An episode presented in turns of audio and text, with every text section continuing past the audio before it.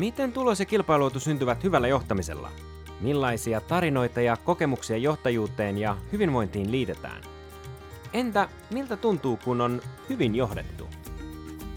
Hyvin johdettu podcastissa keskitytään niihin asioihin, jotka avaavat johtajuutta ja hyvinvoinnin johtamiseen liittyviä ilmiöitä erityisesti ihmisten kokemusten kautta.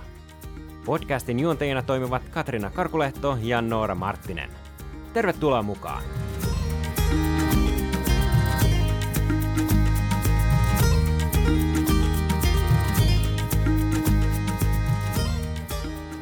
Meillä on ilo saada hyvin johdettu podcastiimme tänään vieraaksi Mieli Suomen Mielenterveys ryn toiminnanjohtaja Sari Aaltomatturi.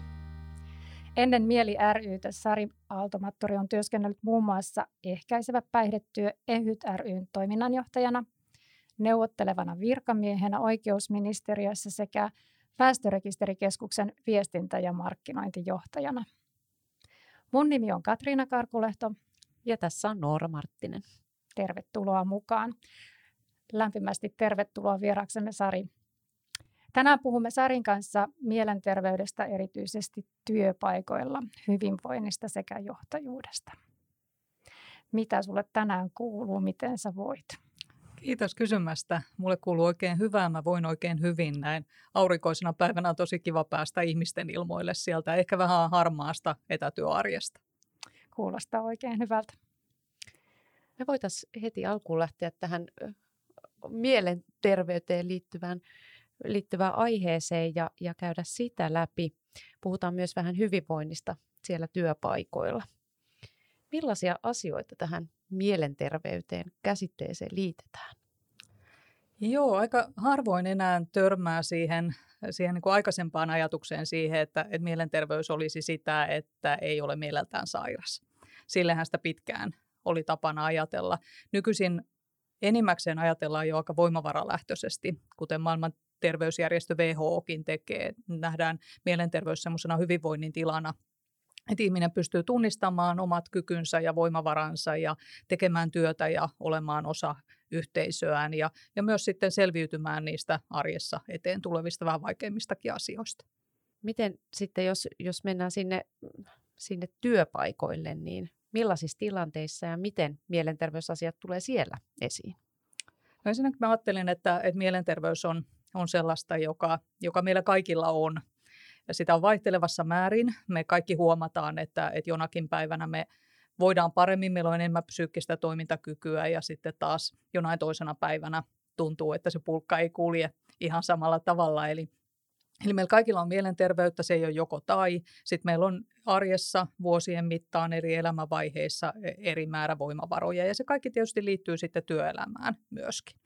Et työelämässä ehkä, ehkä on viime vuosina herätty siihen, että, että mielenterveystaustaiset poissaolot on lisääntyneet, mielenterveystaustaiset työkyvyttömyydet, työkyvyttömyyseläkkeet on lisääntyneet ja, ja työnantajat on, on alkaneet huomata, että, että se on iso kustannustekijä ja, ja myös semmoinen niin työn tuloksellisuuteen vaikuttava asia.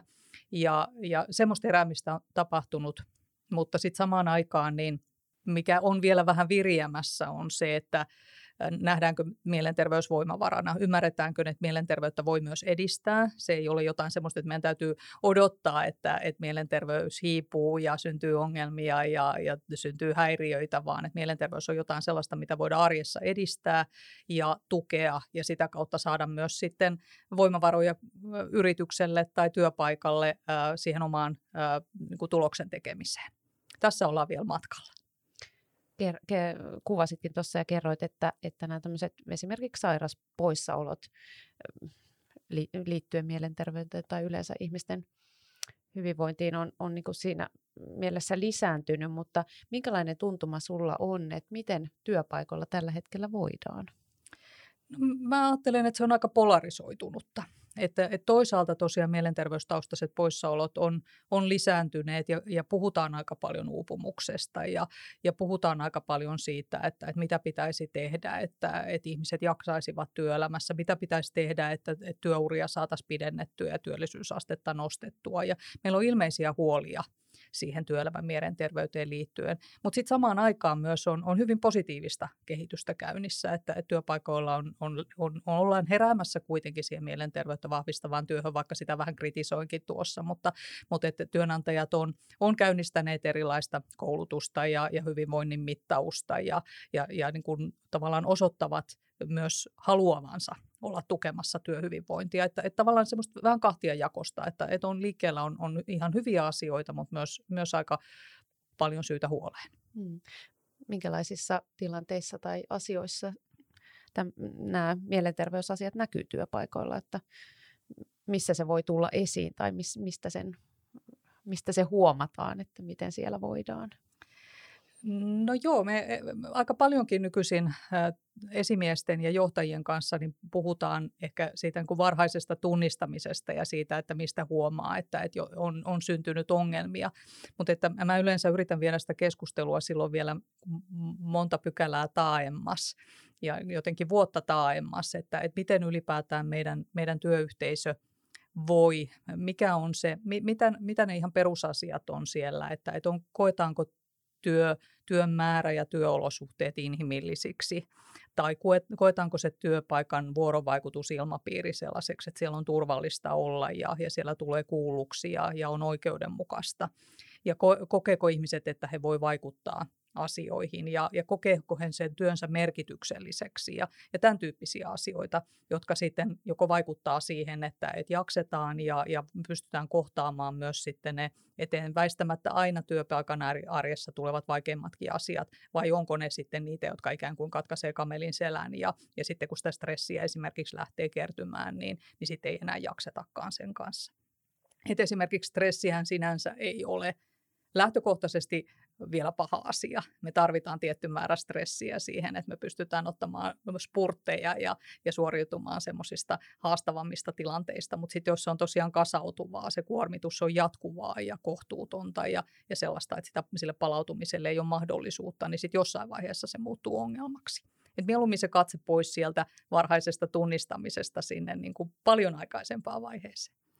Joo, kuulostaa ihan, ihan fiksulta ajatukselta, että, että sitä on, niin kuin, olisi hyvä olla vähän koko ajan hereillä siitä, että mitä tapahtuu ja tunnustella ja katsella sitä tilannetta ja, ja miettiä, että mi, mi, missä voi tehdä jotain.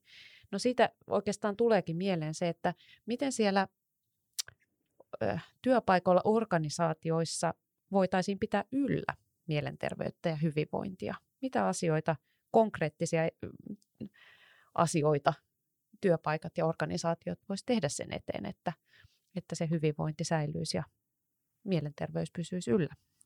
Joo, no se ihan, ensimmäinen, se ihan ensimmäisenä palautuu sinne perusasioihin. Siihen tosiaan, että mikä se työkuormitus on ja, ja mikä on se vuorovaikutus ja ilmapiiri, mikä on, mikä on se johtaminen ja, ja miten ihminen kokee itsensä osaksi sitä työyhteisöä.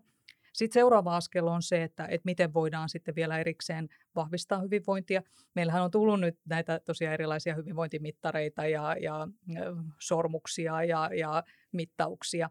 Ja ne on tietysti ihan hyvä lisä siihen, siihen kaikkeen, että, että voidaan tukea sitä omaa hyvinvointia, mutta ehkä vähän myös isommin että, ja suunnitelmallisemmin, että mitä kaikkea voidaan tehdä, jotta ihmiset voi kokea voivansa hyvin sekä fyysisesti että, että sitten psyykkisesti yksilöinä ja työyhteisönä. Mutta sitten sit tullaan siihen, että et kun eri syistä kuitenkin me koetaan kuormitusta ja, ja tulee niitä vaikeampia paikkoja, haastavampia tilanteita, joko sieltä ihan yksityiselämän puolelta tai sitten siitä jotenkin työperäisesti, niin miten työyhteisö havaitsee nämä asiat ja, ja mikä on sitten se meidän kulttuuri siinä, että ne otetaan puheeksi miten koko työyhteisö havaitsee ja, ja voi olla tukemassa niissä tilanteissa ja miten sitten, mikä on se esimiehen rooli tunnistaa ja ottaa puheeksi ja, ja ikään kuin lähteä purkamaan sitä tilannetta. Sitten siitä mennään edelleenkin eteenpäin siihen, että, että jos sitten syntyy jotain avun tarvetta, niin miten, miten sitten siinä tilanteessa voidaan olla auttamassa, miten työterveyshuolto tulee mukaan tai, tai mitä muita tapoja meillä on sitten niin kuin auttaa syntyneessä ongelmatilanteessa. Ja sitten vielä ehkä niin kuin viimeisenä se, että, että kun sitten kuitenkin vaikka, vaikka miten hyvin toimittaisiin ja, ja käytännöt olisi kunnossa, niin syntyy kuitenkin niitä tilanteita, että, että saattaa tulla masennus, sairaslomaa tai tämän kaltaista, niin sitten kun palataan sinne työelämään, niin mitä siinä tilanteessa sitten tapahtuu, miten tuetaan sitä työssä pärjäämistä. Että aika klassinen tilanne on se, että jos työpaikalla on ollut jännitteinen tilanne ja ja on ollut stressaava työ ja, ja ihminen on sitten ajautunut uupimukseen ja masennukseen ja joutunut työelämästä pois, niin sitten kun hän palaa, niin hän palaa ihan siihen samaan olosuhteeseen, samaan yksikköön, samaan työtilanteeseen ja silloin tietysti se ennuste ei ole kauhean hyvä. Eli tosiaan sieltä niin kuin hyvinvoinnin rakentamisesta ongelmien kohtaamiseen, varhaiseen tukeen ja sitten siihen työn sopeuttamiseen, jos on jouduttu vaikeisiin tilanteisiin ja, ja pitää miettiä eteenpäin menoa.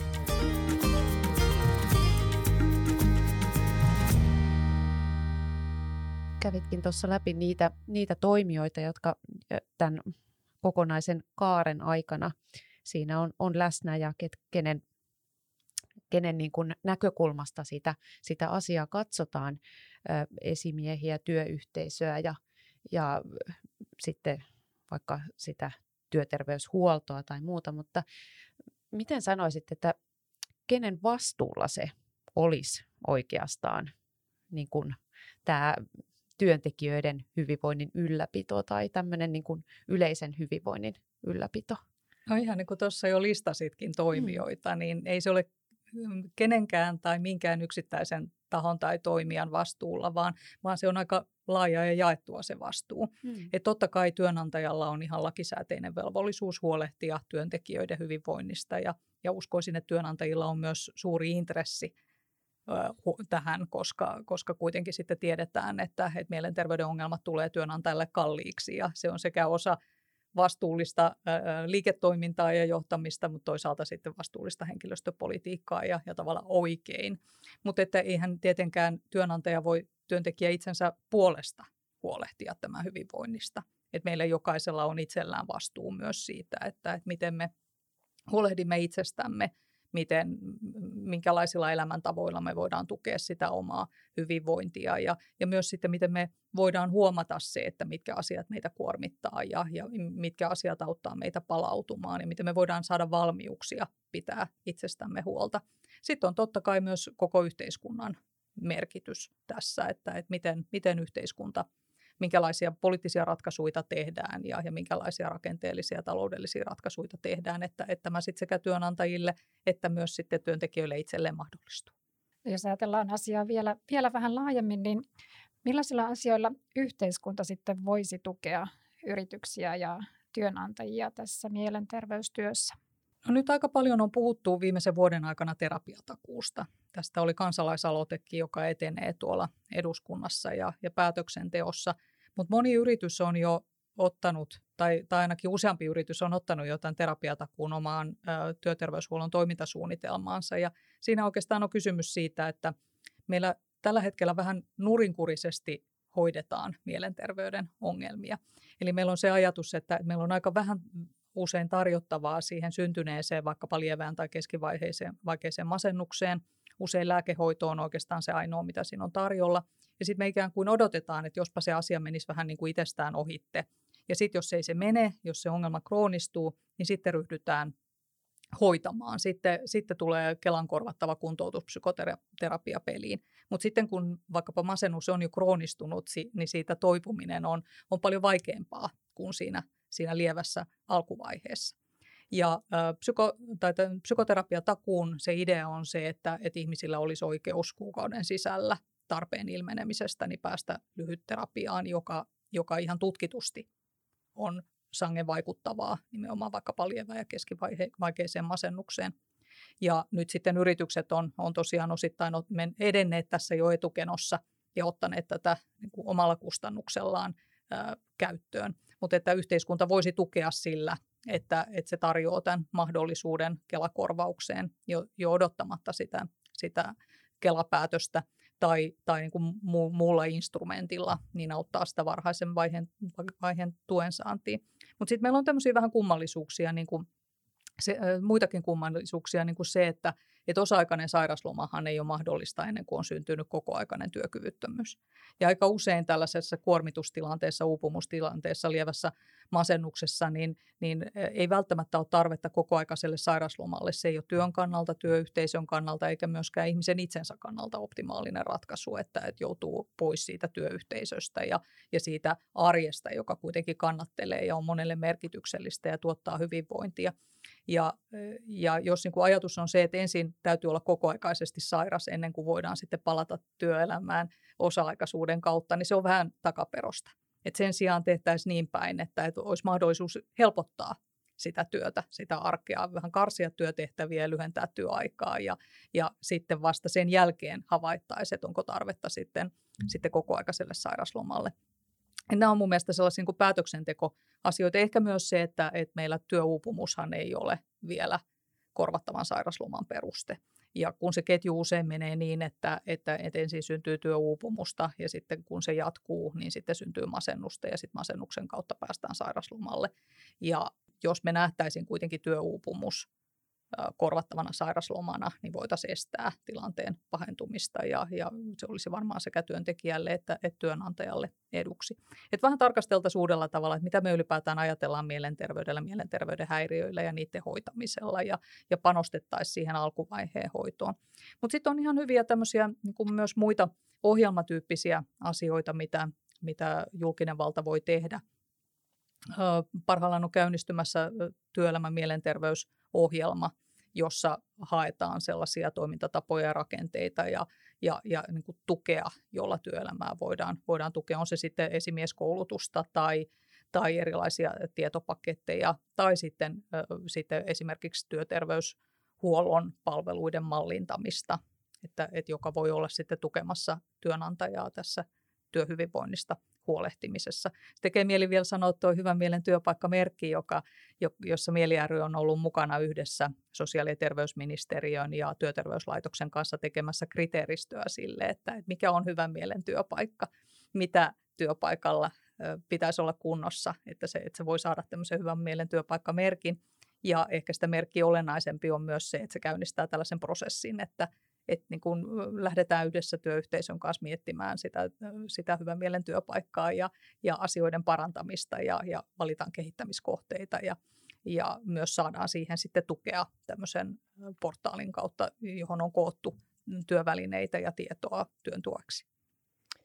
Kuulostaa siltä, että paljon konkreettisia isojakin askeleita on jo otettu, mutta paljon on var- varmasti vielä tekemättä ja tehtävissä. Ja, ja tuo jälkimmäinen esimerkki liittyy ilmeisesti enemmänkin siihen ennaltaehkäisevään, ymmärsinkö oikein tämän hyvän mielimerkin myötä, että ei pelkästään keskityttäisi siihen ikään kuin akuttiin tilanteeseen, vaan niin kuin aikaisemmin toit itse esille sen, että nimenomaan pitäisi olla se vuosi aikaisemmin jo pohtimassa ja tekemässä niitä asioita, että ennaltaehkäistään niitä tilanteita.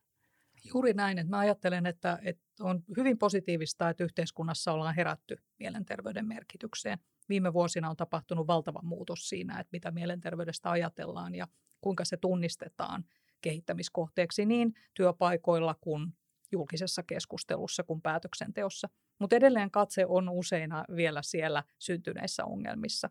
Kannetaan huolta syntyneistä työkyvyttömyyksistä ja mietitään osatyökykyisten palaamista työelämään, joka onkin tosi, tosi tärkeä asia. Mutta että, e, e, ja mietitään palveluiden tehostamista, joka on edelleenkin myös hyvin tärkeä asia. Mutta jos me ollaan aina siellä syntyneissä ongelmissa ja, ja korjaamassa niitä, niin me ollaan aina se pari vuotta myöhässä tai ainakin vuosi myöhässä. Et, et me ei niin kuin koskaan päästä siihen tilanteeseen, että, että se avun tarve tai se tuen tarve tai se lisämäärärahan tarve jotenkin vähenisi, vaan se aina lisääntyy.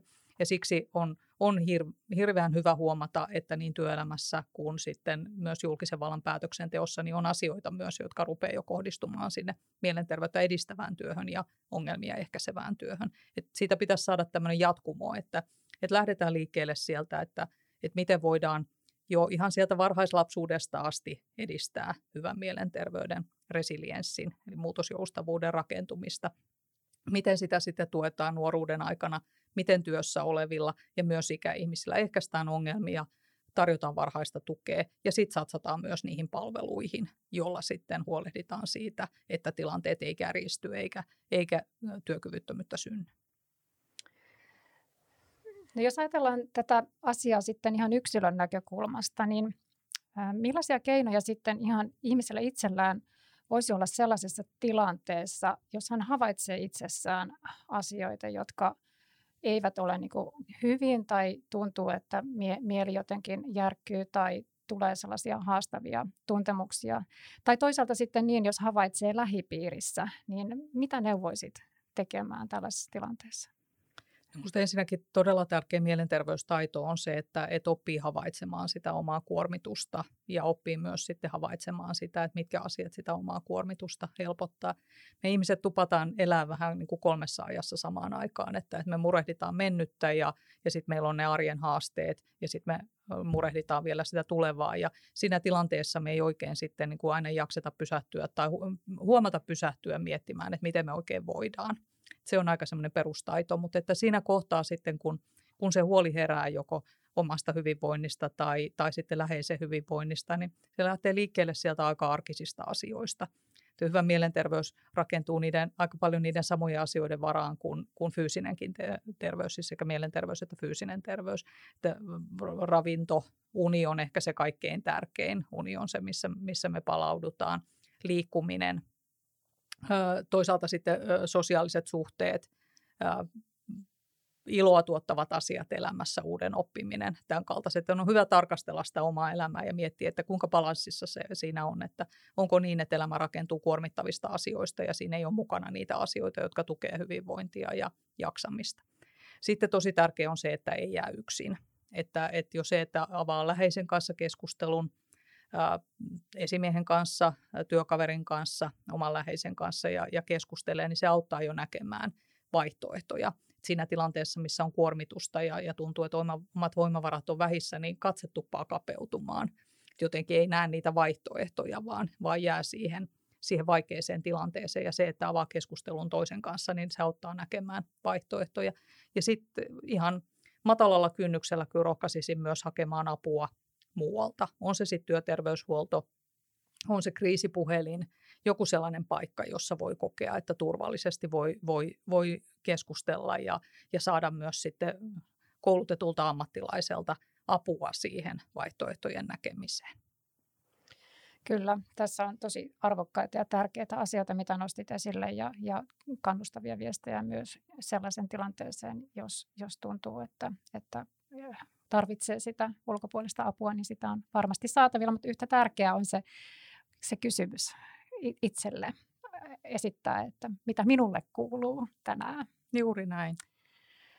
Millaisten asioiden sä oot itse huomannut vaikuttaneen yksilöiden tai tiimien hyvinvointiin, kun olet tehnyt ja teet työtä johtajana? Minkälaisia esimerkkejä voisi nousta?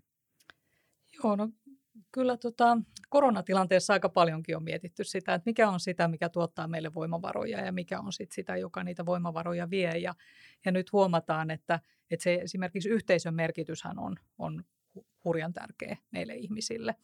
Että, että usein kuormitustilanteeseen, tämmöisiin mielenterveyden haasteisiin, niin voi liittyä sitä, että, että se työyhteisö ei jotenkin kanna tai toimi – ihminen kokee jäävänsä yksin tai, tai, tai totta kai sitä äärimmillään siihen liittyy kiusaamista tai epäasiallista kohtelua. Nämä on, on, on sellaisia asioita. Sitten, sitten jotenkin se työn merkityksellisyys on tavattoman tärkeä voimavara. Et huomataan se oman järjestön työssä, että et se on niitä asioita, jotka ehkä näinä aika välillä haastavina ja, ja kiireisinäkin kuukausina ja, ja tämän vuoden aikana on kannatellut, että voi kokea joka päivä tekevänsä merkityksellistä työtä. Ja se on myös tärkeää, että siinä työyhteisössä löydetään se merkityksellisyys ja, ja, ja se oma rooli ja, ja voidaan mieltää se oma paikka siinä kokonaisuudessa.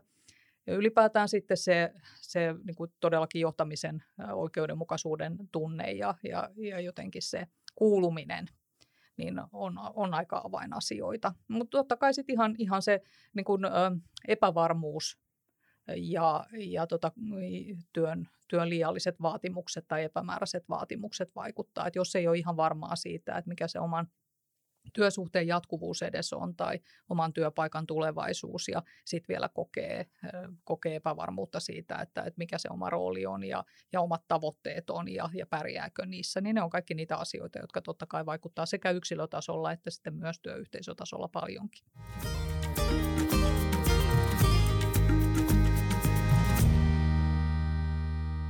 Seuraavaksi voitaisiin puhua sitten sun omasta johtajuudestasi M- miten sun oman kokemuksen perusteella on, on tämän päivän johtajuudessa kaikkein innostavinta? Mikä, mitkälaiset, minkälaiset asiat saa sun sydämen sykkimään johtajana toimimissa? Kyllä mä itse sanon, että mä nautin hyvin paljon johtajaroolista. Mä ajattelen, että se on, on semmoinen ammatti, josta on, on hyvä, hyvä, hyvä nauttia. Ja, ja niin kuin koen, että, että se on, on mulle se ammattivalinta, joka on, joka on mennyt nappiin. Mä jotenkin nautin, mut saa syttymään sillä, että, että johtamisessa on kysymys siitä yhteisestä saavuttamisesta. Siitä, että, että löydetään ne yhteiset tavoitteet ja, ja voidaan yhdessä mennä kohti niitä, niitä tavoitteita. Ja jos ajatellaan, että mihin suuntaan johtaminen on muuttumassa, niin jotenkin mä pidän hirveän innottavana sitä, että, että johtajan ei tarvitse enää olla se, se paremmin tietäjä – ja se, se tota, itsevaltainen auktoriteetti tai, tai, tai niin kuin päältä katsoja, vaan, vaan se on nimenomaan se sparaaja ja eteenpäinviejä ja, ja suunnannäyttäjä ja, ja jotenkin se kuin ajatus johtamisesta, joka on mennyt tänne vähän niin kuin palveluammattin suuntaan, niin on, on minusta hyvin innoittava. Joo, se kuulostaa kyllä tuo palvelu jotenkin mukavalta sanalta mieluummin kuin, että käske, käsketään tai sillä tavalla johdetaan.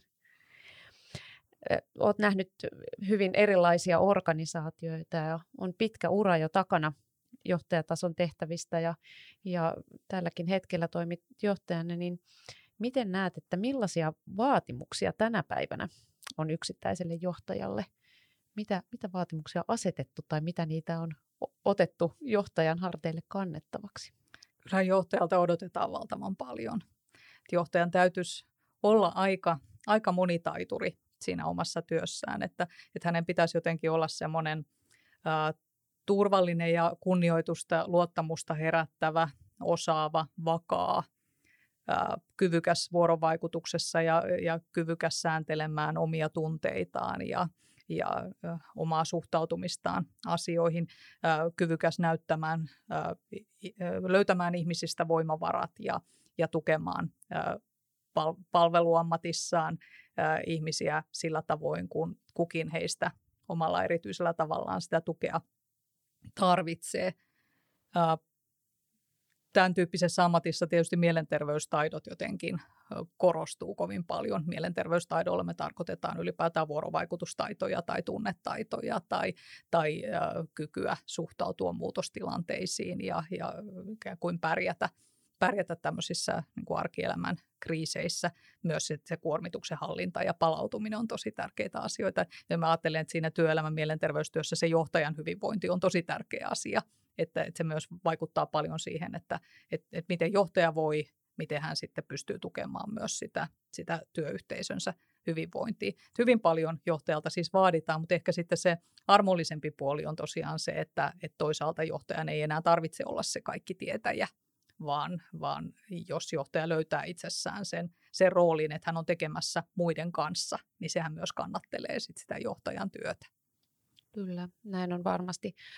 Näetkö, että, että nämä johtajan vaatimukset olisi tässä mm, ajassa jollain tavalla muuttuneet, jos, jos mietit aikoja taaksepäin? Kyllä mä ajattelen, että, että sieltä semmoisesta työnjohdollisesta johtajuudesta, niin on tultu tosiaan tänne tämmöiseen yhdessä tekevään johtajuuteen ja tukevaan ja mahdollistavaan johtajuuteen jo tämän 25 vuoden aikana, jonka itse on, itse on ollut esimies tai tai johtaja-asemassa.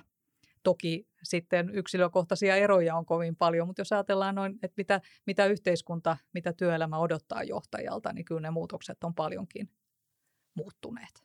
Mm. Mm. Onko tullut armollisuutta lisää? Miten koet?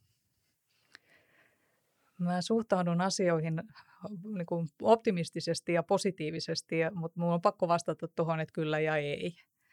Että, että niin kuin ehkä siinä suhteessa juuri on tullut sitä armollisuutta, että et, et johtaja ehkä saa enemmän johtaa omalla persoonallaan ja löytää ne omat voimavaransa ja, ja myös sitten on niin kuin luvallista olla, olla heikko jollakin alueilla mutta sitten samaan aikaan, niin kyllähän se aikamoinen monitaituri tosiaan on, mitä mä tuossa äsken kuvasin, että, mm. että jonkinlainen yli-ihminen kuitenkin sitten on odotuksena johtajan kohdalla. Mm. Näin. Jos ajattelet omaa uraasi tässä kohtaa, niin mitkä on ollut sellaisia käänteen tekeviä asioita, tai tuleeko jotain mieleen, missä tota, olisit ollut jossain, jossain vaikka muutostilanteessa ja olisit mennyt siitä eteenpäin, että joku muu esimerkki, mikä on ollut jollain tavalla käänteen tekevä? No joo, mä oon ollut aika isoissa muutosprosesseissa kyllä, kyllä mukana, että, että kun ajattelen itseäni sieltä kaksivitosesta ensimmäisestä esimiestyöstä, niin, niin kyllä musta työelämä on muuttunut aika paljon ja myös minä itse olen muuttunut aika paljon, että, että moneen kertaan on palannut siihen, että, että ehkä silloin 25-vuotiaana jouduin liian vähän liian nuorena ja e, ennen kaikkea vähän liian kokemattomana siihen esimiesvastuuseen. Ja, ja paljon on saanut sen jälkeen oppia ää, muilta esimiehiltä, muilta johtajilta ja, ja kehittää sitä, sitä omaa osaamista. Ja, ja tietysti se esimiestyö ja johtaminen on mukava ammatti myös siinä, että, että siinä ei koskaan ole valmis. Että aina, aina voi, voi, voi parantaa. Että toki joskus on kuullut, kuullut sellaisiakin kommentteja, että, että ei ole tarvista esimieskoulutukselle, että on jo niin kokenut esimies, mutta minä ainakin mielelläni aina, aina lähden johonkin sellaiseen mukaan, missä on mahdollisuus oppia toisilta ja, ja, ja tota, vielä hankkia lisää valmiuksia itselle. Mutta kyllä ehkä sellaiset niin kun työelämän isot isot muutokset niin on, on liittynyt esimerkiksi tuohon ehkäisevä päihdetyön ehytärryyn kehittämiseen, jossa oli kolmen järjestön fuusiosta kysymys, jossa kolmen järjestön erilaiset kulttuurit ja, ja toimintatavat kohtasi ja lähdettiin siinä hakemaan missiota ja suuntaa sille, sille uudelle järjestölle ja, ja miettimään sitä, että miten me toimimme ja minkälaisia me haluamme olla. Ja, ja se oli kyllä valtavan antoisaa ja jotenkin koin itseni etuoikeutetuksi, että oli mahdollisuus rakentaa ihan uutta organisaatiota. Mutta kyllähän siinä myös oppi paljon ja oppi paljon myös niistä sellaisista erilaisista muutokseen liittyvistä stepeistä, joista ehkä voi kirjoissa, kirjoissa lukea, mutta että, että niiden kokeminen on, on kyllä hyvin kiinnostavaa myöskin, että, että miten kuitenkin muutoksissa aina on ne tietyt vaiheensa. Aina joudutaan kyseenalaistamaan joitakin asioita ja miettimään, että onko tämä oikein ja ristiriitoja väistämättä tulee ja niitä ei pidä pelätä. Että, et jotenkin me eletään semmoisessa työelämässä, jossa, jossa muutoksia on aika paljon ja, ja e, se on ehkä sellainen alue myös, missä johtajan on hyvä saada itselleen tukea ja, ja, ja vertaistukea ja, ja tota, apua niiden muutosten kohtaamiseen.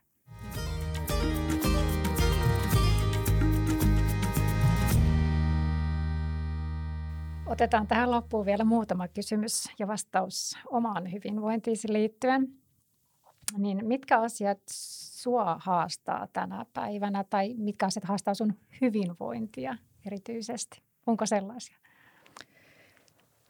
No mulla on itselleni työelämäaikana rakentunut aika vahva resilienssi. Sen puolesta haluan aina, aina, aina puhua, että, että jotenkin miten, miten me voidaan itse, itsellemme sitä muutosjoustavuutta kehittää, niin se, se kyllä on sitten hyvä hyödyksi tilan, vähän vaikeimmissa tilanteissa. Tämä koronavuosi on ollut sellainen, joka esimerkiksi meidän järjestön työssä on, on ollut monella tavalla kuormittava. On täytynyt muuttaa toimintatapoja ja vastata siihen lisääntyneeseen avun tarpeeseen. Et, et meillä on ollut aika paljon tekemistä. Mutta sitten niin kuin katsoisin, että sekä koko työyhteisö että myös sitten minä itse, niin, niin ollaan pärjätty siinä aika hyvin. Ja, ja mä, mä oon aika hyvä nukkumaan. Niin täytyy sanoa, että, että se on ehkä semmoinen niin resilienssiin ihan perimmäinen lähde, että, että niin kauan kuin pystyy nukkumaan, niin kaikki on hyvin, että, että pystyy yön aikana jäsentämään ajatuksia ja, ja palautumaan ja, ja sitten uusin voimin niin seuraavaan, seuraavaan vaiheeseen. Sitten toinen on ehkä, ehkä se, että, että, että miten voi tosiaan itselleen saada, saada vertaistukea, että on niitä kollegoita ja, ja niitä johtamista ymmärtäviä ystäviä, joiden kanssa voidaan sitten myös ehkä nauraa niille vaikeille asioille. Et usein on, on sitä ajatellut, että siinä kohtaa kun nauru loppuu, niin sitten myös voimat loppuu, että, että, että niin kuin asioista on, on, sy, on hyvä löytää myös se, se niin kuin positiivinen puoli. Ehkä tässä niin kuin koronavuoden aikana niin on, on törmännyt siihen, että, että kun elämän rytmi, se arki muuttuu, sieltä helposti karsiutuu sellaiset asiat, jotka on siinä aikaisemmassa arjessa vahvistanut hyvinvointia ja turvannut sitä, vaikka liikkuminen vähentyy. Se on myös asia, mistä me usein tingitään silloin, kun on, on stressitilanne, että kun on pakko saada enemmän aika, aikaan päivän aikana, niin, niin luovutaan vaikka liikkumisesta ja sitten huomataan aika äkkiä, miten se syökin, syökin voimavaroja. Moni huomaa myös sen, että syöminen vaikka on muuttunut tässä, tässä niin kuin koronatilanteessa ja silloin kun se arki muuttuu, niin, niin se, se voi myös heilauttaa hyvinvointia. Ja tässä olen itse viime kuukausina harjoittanut itse tutkiskelua ja, ja yrittänyt huolehtia siitä, että ne elämänpalaset olisi, olisi järjestyksessä ja että myös siihen sosiaaliseen kanssakäymiseen ja ajatusten vaihtoon olisi mahdollisuus, vaikka se ehkä nyt sitten tässä Teams-etätyömaailmassa on vähän haastavammin järjestettävissä kuin normaalisti.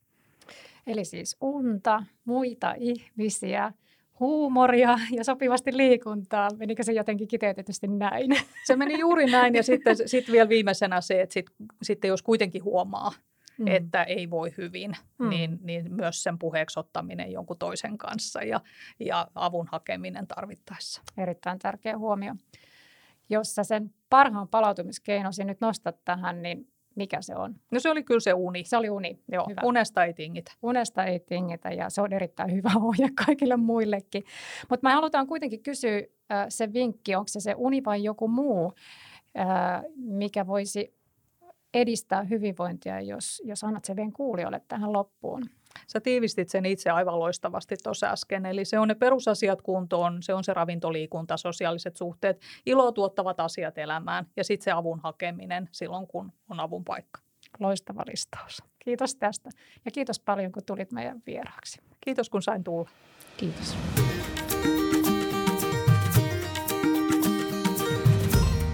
Tämä oli hyvin johdettu podcast ja kiitos kun olet hyvän johtamisen asialla.